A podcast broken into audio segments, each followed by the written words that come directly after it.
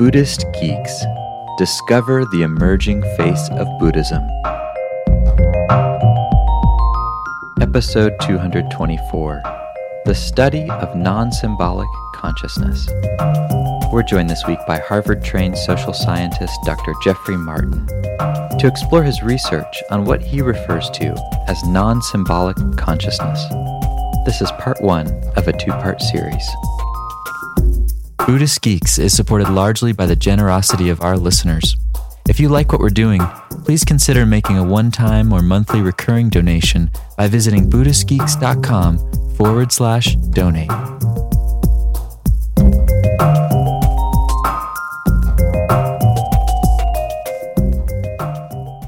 Hello, Buddhist Geeks.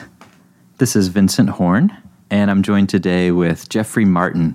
Jeffrey is a scholar and writer. He's a graduate student right now in psychology at Harvard University. He's the director of the Center for the Study of Non-Symbolic Consciousness, and he's also an author. He co-wrote with Rod Pennington, The Fourth Awakening, which is an interesting work of spiritual fiction.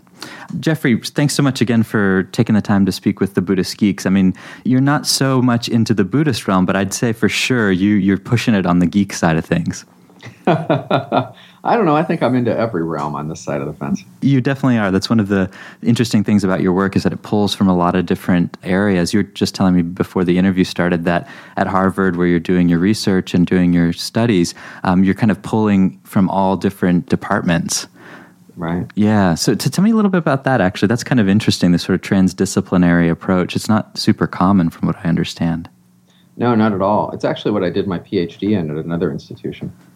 At CIS out in California. I went out there to learn how to do transdisciplinary scholarship because I just really believed strongly that knowledge was locked up in these very, very narrow disciplines, and that the key to really advancing things was to figure out how to pull knowledge out of the various academic silos in ways that were credible to each of those silos, or at least to as many of those silos as you could get them credible for, and then combine them in ways that just took everything to a whole other level.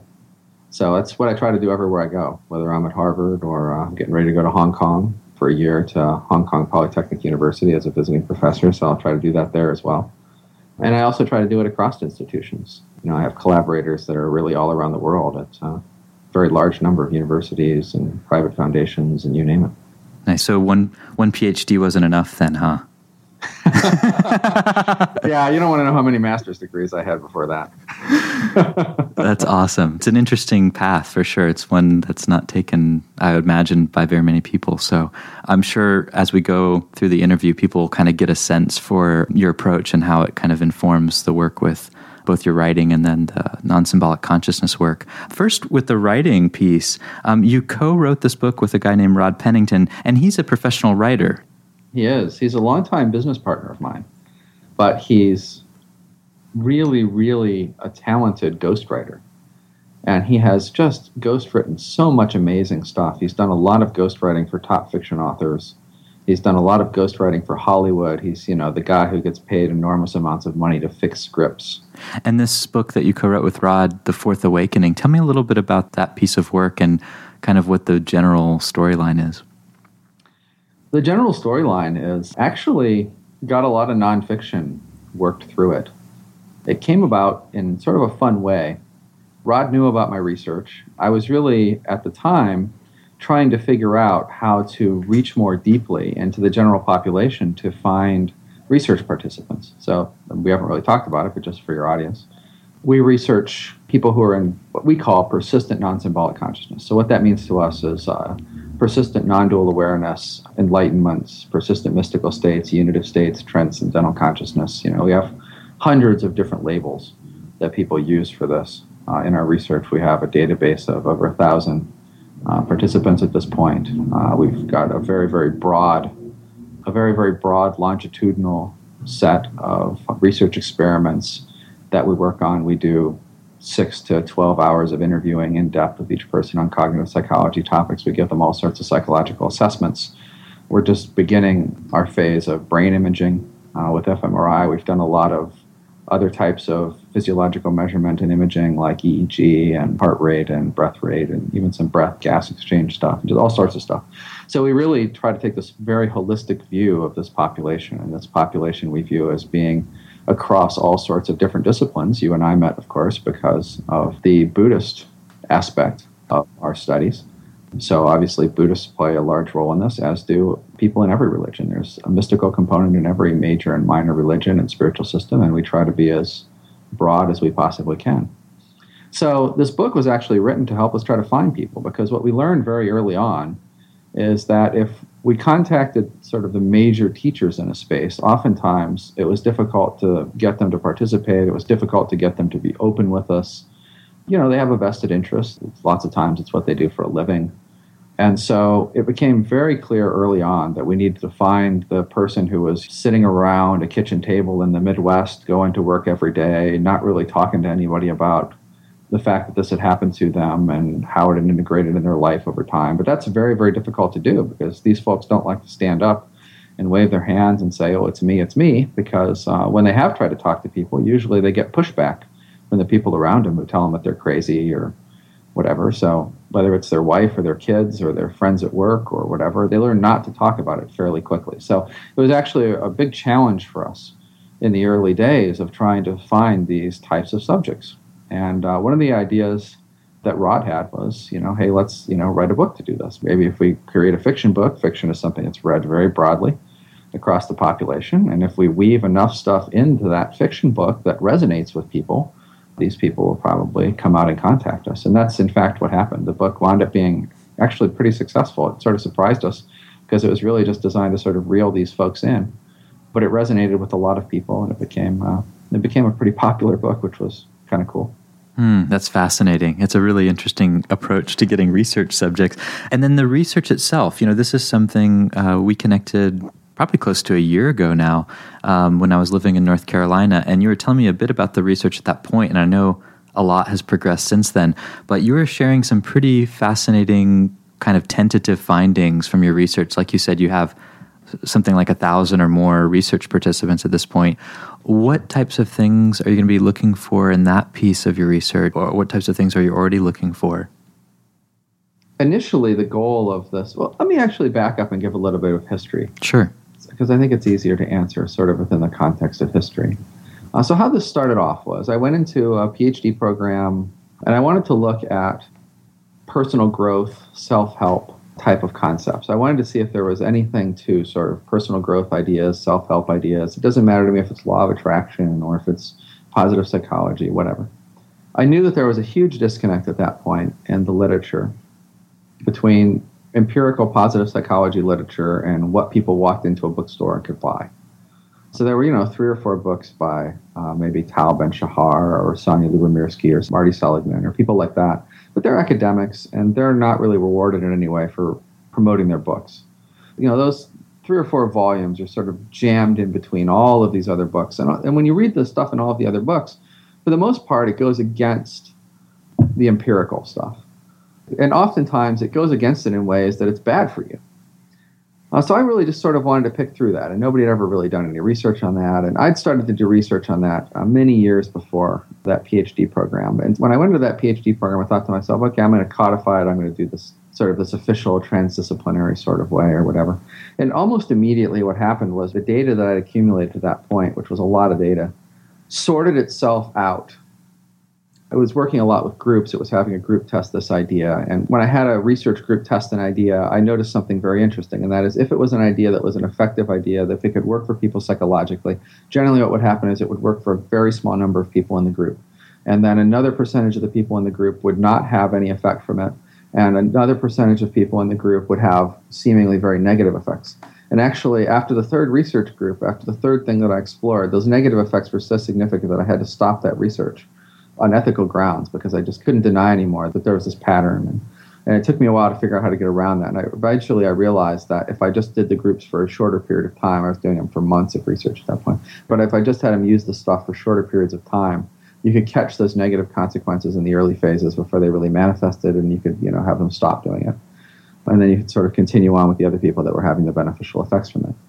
And so what shook out from that basically was this awareness that people are in a certain spot psychologically, call it their state of consciousness, you can call it whatever you want, but people are in a certain spot. And when you're in a certain spot, there's a certain technique that works for you, or a certain type of technique, a certain set of techniques that will work for you in that spot. And if you use something else while you're in that spot, either nothing's going to happen or it's going to have a pretty negative impact on you.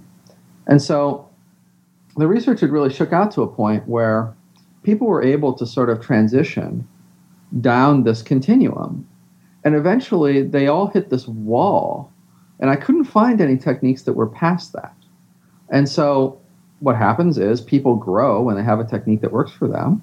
And as I just mentioned, when you are mismatched from your techniques, at best case, nothing happens. And at worst case, things start going worse for you.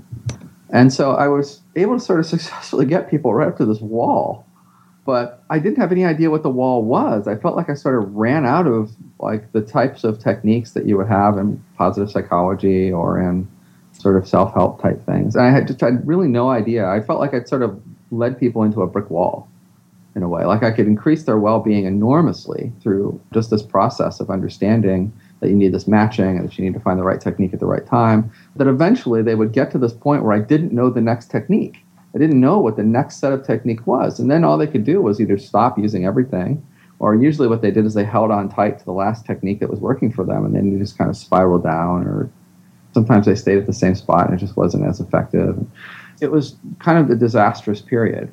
And as I was looking at the data, I realized that what was happening is that people seemed to be increasing, as they went through this progression of techniques, it seemed to be a progression towards increased cognitive and emotional thinking, sort of thoughts, and emotion-based release. So it's like, you start off deeply embedded in your thoughts with techniques that help you sort of to get a glimpse of that. And then by the end of this, you're really, really good at releasing from sort of your repetitive negative thinking patterns, or even repetitive positive thinking patterns can have negative impacts, and your repetitive negative emotional patterns, whatever. And I just thought to myself, okay, well, what would logically be kind of the next piece there? Well, parallel to that, I was looking into mind-matter interaction stuff, because there was The Secret and all of that, and I couldn't ignore the fact that it was part of the self-help stuff. And so I traced back the history of the New Thought movement, and then I started traveling around the world, interviewing and talking to researchers who were doing parapsychology type stuff or advanced physics stuff that seemed to relate to it. There's a book called The Intention Experiment from Lynn McTaggart, which does a pretty good job of covering this. One issue with her book is that she covers it from a journalist perspective. And so she sort of buys all of these individual researchers' statements about their research in kind of a non-critical way, because she doesn't really have a way to evaluate it. And I was a little different than that, in that I had a way to evaluate all of their research. So I was able to sort of distill it down. And what I noticed was that what seemed to work for people, when people seemed to get these effects with some sort of mind-matter interaction, where they were testing tunneling electrons or random mechanical systems or whatever they were looking at, the subjects that were able to produce those effects were few and far between. But the one thing that those subjects seemed to represent consistently, regardless of whose experiments I was talking to, and these people for the most part weren't talking to each other, so I was the only one that was kind of going between these different experiments and collecting this, and then noticed this pattern. But it was that there was this boundary dissolution of their self between them and the experimental apparatus. And so they really felt like they, more at one, you would say, with this experimental apparatus. And that was when sort of these bizarre effects would show up statistically. And so that sort of snapped in for me at about the same time that I was really sort of puzzling over what would be the next thing, what would be the next type of release. And I thought, well, maybe it's like around this idea of this release of these boundaries. And so that led me into researching the non-symbolic stuff and starting to try to find people that really had dissolved a sense of self and had dissolved a sense of boundaries and whatnot. So this whole project sort of came out of that thing. I didn't start off wanting to look at enlightenment. I didn't start off with some sort of fascination about I actually started off trying to figure out if it was possible to fix the self-help book movement and get it sort of more in line with empirical positive psychology research. So coming sort of from that perspective, to me it was all one big, huge psychological project, whether it was the early stuff, whether it's the current stuff. So when we start talking about these types of subjects, when we start talking about this continuum, it's really just an extension of that other continuum to me. I'm just working on the other side of that wall. I'm trying to now figure out how is it that you get people past that wall.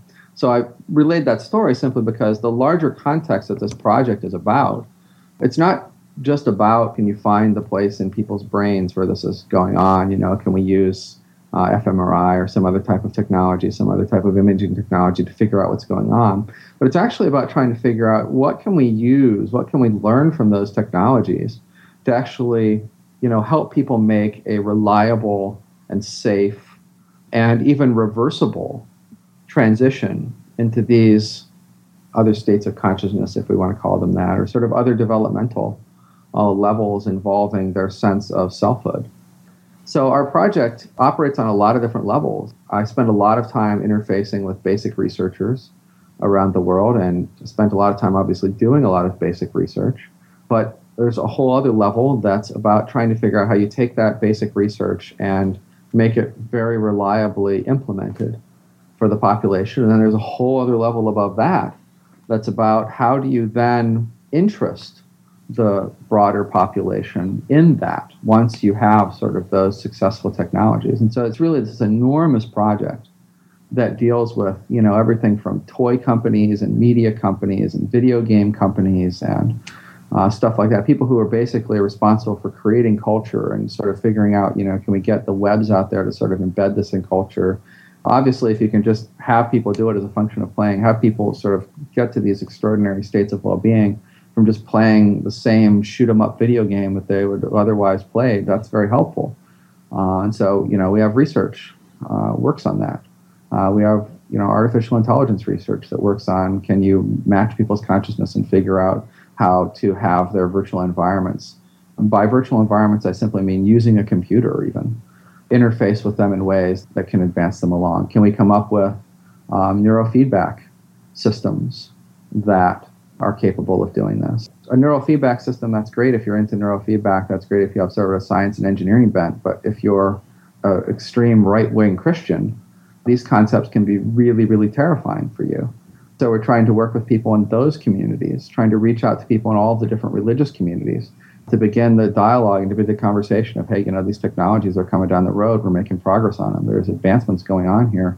They're really, really beneficial. How is it that we can make sure that, you know, we can come up with things that can benefit your population in a way that doesn't turn you off?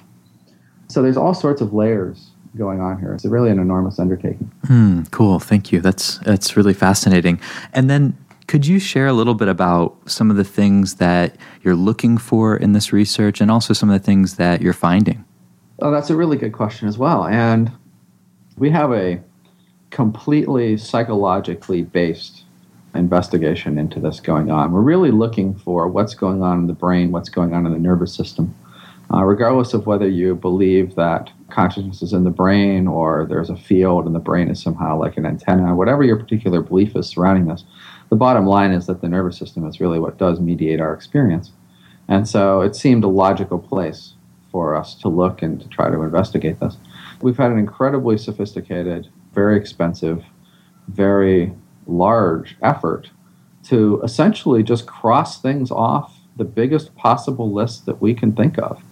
So we threw, for instance, all sorts of psychological measures at people just to see what would shake out. The kind of things that you normally can't do in the academic research world. Ordinarily, in the academic research world, what happens is you get a grant and you follow sort of the very narrow structure of that grant, and you can't really investigate more broadly.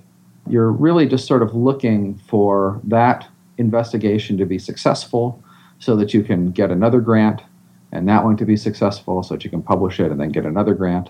And we've been completely under the radar. We really haven't published anything. Our talks have been very, very sparing here and there at sort of some major academic psychology and consciousness type conferences, but not really to speak of at all with the public. This is really, I would say, the first major public interview that we're doing on this. And we're really just doing it because we're at a point where, you know, the research is very mature. Now we're headed into the brain imaging and whatnot. So initially we would look at things like we would give people personality, psychology measures to take. We would give them emotional measures. We would give them developmental measures. We would give them all sorts of specific things, you know, looking at anxiety, depression, you name it. I mean, we were just really trying to think of as big a list as we possibly could. We were trying to find what's different about this group of people. And I think the most astonishing thing to us was that, in fact, almost nothing was different about this group of people. In those early days where we were doing mostly those sorts of paper and pencil measures, people were basically normal. And so on the one hand, they were representing various types of awakening experiences or spiritual experiences that were very persistent, that stuck with them, that transformed who they were, that transformed their sense of identity completely in most cases. And on the other hand, they were showing up exactly like the rest of the population, except in a few areas. They weren't depressed, which is certainly not like the normal population. They didn't have anxiety, again, not at all like the normal population. And they had extraordinary states of well-being. So whenever we gave them sort of those types of measures, they showed up differently than what a normal sample of sort of an equivalently matched sample of people just randomly selected from the population would show up as. But everything else, I mean, their personality, their emotional stuff, their developmental levels, everything else was normal. The developmental one especially was a surprise. You know, I think a lot of people are familiar with a lot of the theorizing that's gone on from the Integral Institute and others, where they're really trying to sort of look at these composite developmental measures and say, well, you know, if you're enlightened or if you're awake or if you're non-dual or whatever term we want to use today, you must have higher levels of development across, you know, X, Y, or Z, especially something like ego development. Levenger's ego development test, that's a popular one that gets referenced sort of in that world. Mm-hmm. But in fact, they were normal. Now, they were higher than most people, but our sample is also often more educated. And so if you look at matched controls for that, educated people basically scored in the same range as the sample. So literally just across everything, they wound up being normal but happy and not depressed and not anxious people, right? So we had to move on to sort of the next stage. And the next stage was to go out and just really deeply interview them for many, many hours at a time and try to see if we could dig into things and get hints of places to look and start scratching things off the list that way. And I would say that's when things really, really got interesting for us. You know, we were asking cognitive psychology type questions. So we were asking about the nature of their thinking. We were asking about the nature of their emotions. We were asking about memory. We were asking about perception. We were asking about changes across those types of things. And what happened is that over a period of years, basically, a progression began to appear. Now, I'm not saying that you have to. It's not sort of like this developmental continuum where you begin at point A and you end at point Z. You can, you know, jump right to point M and stay at point M for the rest of your life.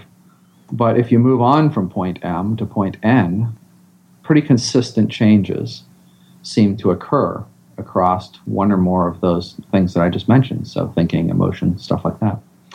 And so it was really sort of interesting over time. For a long time, for years, I resisted any notion of trying to put this in some sort of developmental continuum or path. But eventually I just had to give that up. The data was just too overwhelming.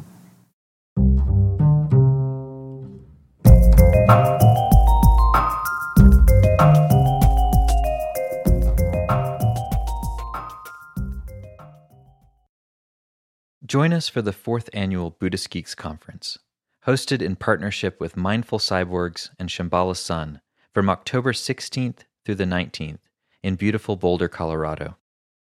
This year's conference will be exploring the convergence of Buddhism with modern culture and technology through informative keynote presentations, idea-packed TED-style talks, self-organizing community dialogues, and contemplative workshops and practice periods. This year's list of presenters includes the world's most quantified man, Chris Dancy, abbot of the Village Zendo in New York City, Roshi Pat Enkyo O'Hara, and pragmatic Dharma provocateur Daniel Ingram, as well as many others. For more information and to register, visit BuddhistGeeks.com/conference. After nearly a year in private beta, the Buddhist Geeks Network is now open for any independent practitioners who want to engage in interdependent practice. You can find out more about the Buddhist Geeks Network by visiting buddhistgeeks.network. And if you'd like to join the community and join us in regular social meditation practice or other events that we host there in the network, all freely offered, you're very welcome to do so, again, by visiting BuddhistGeeks.network. Love to see you there.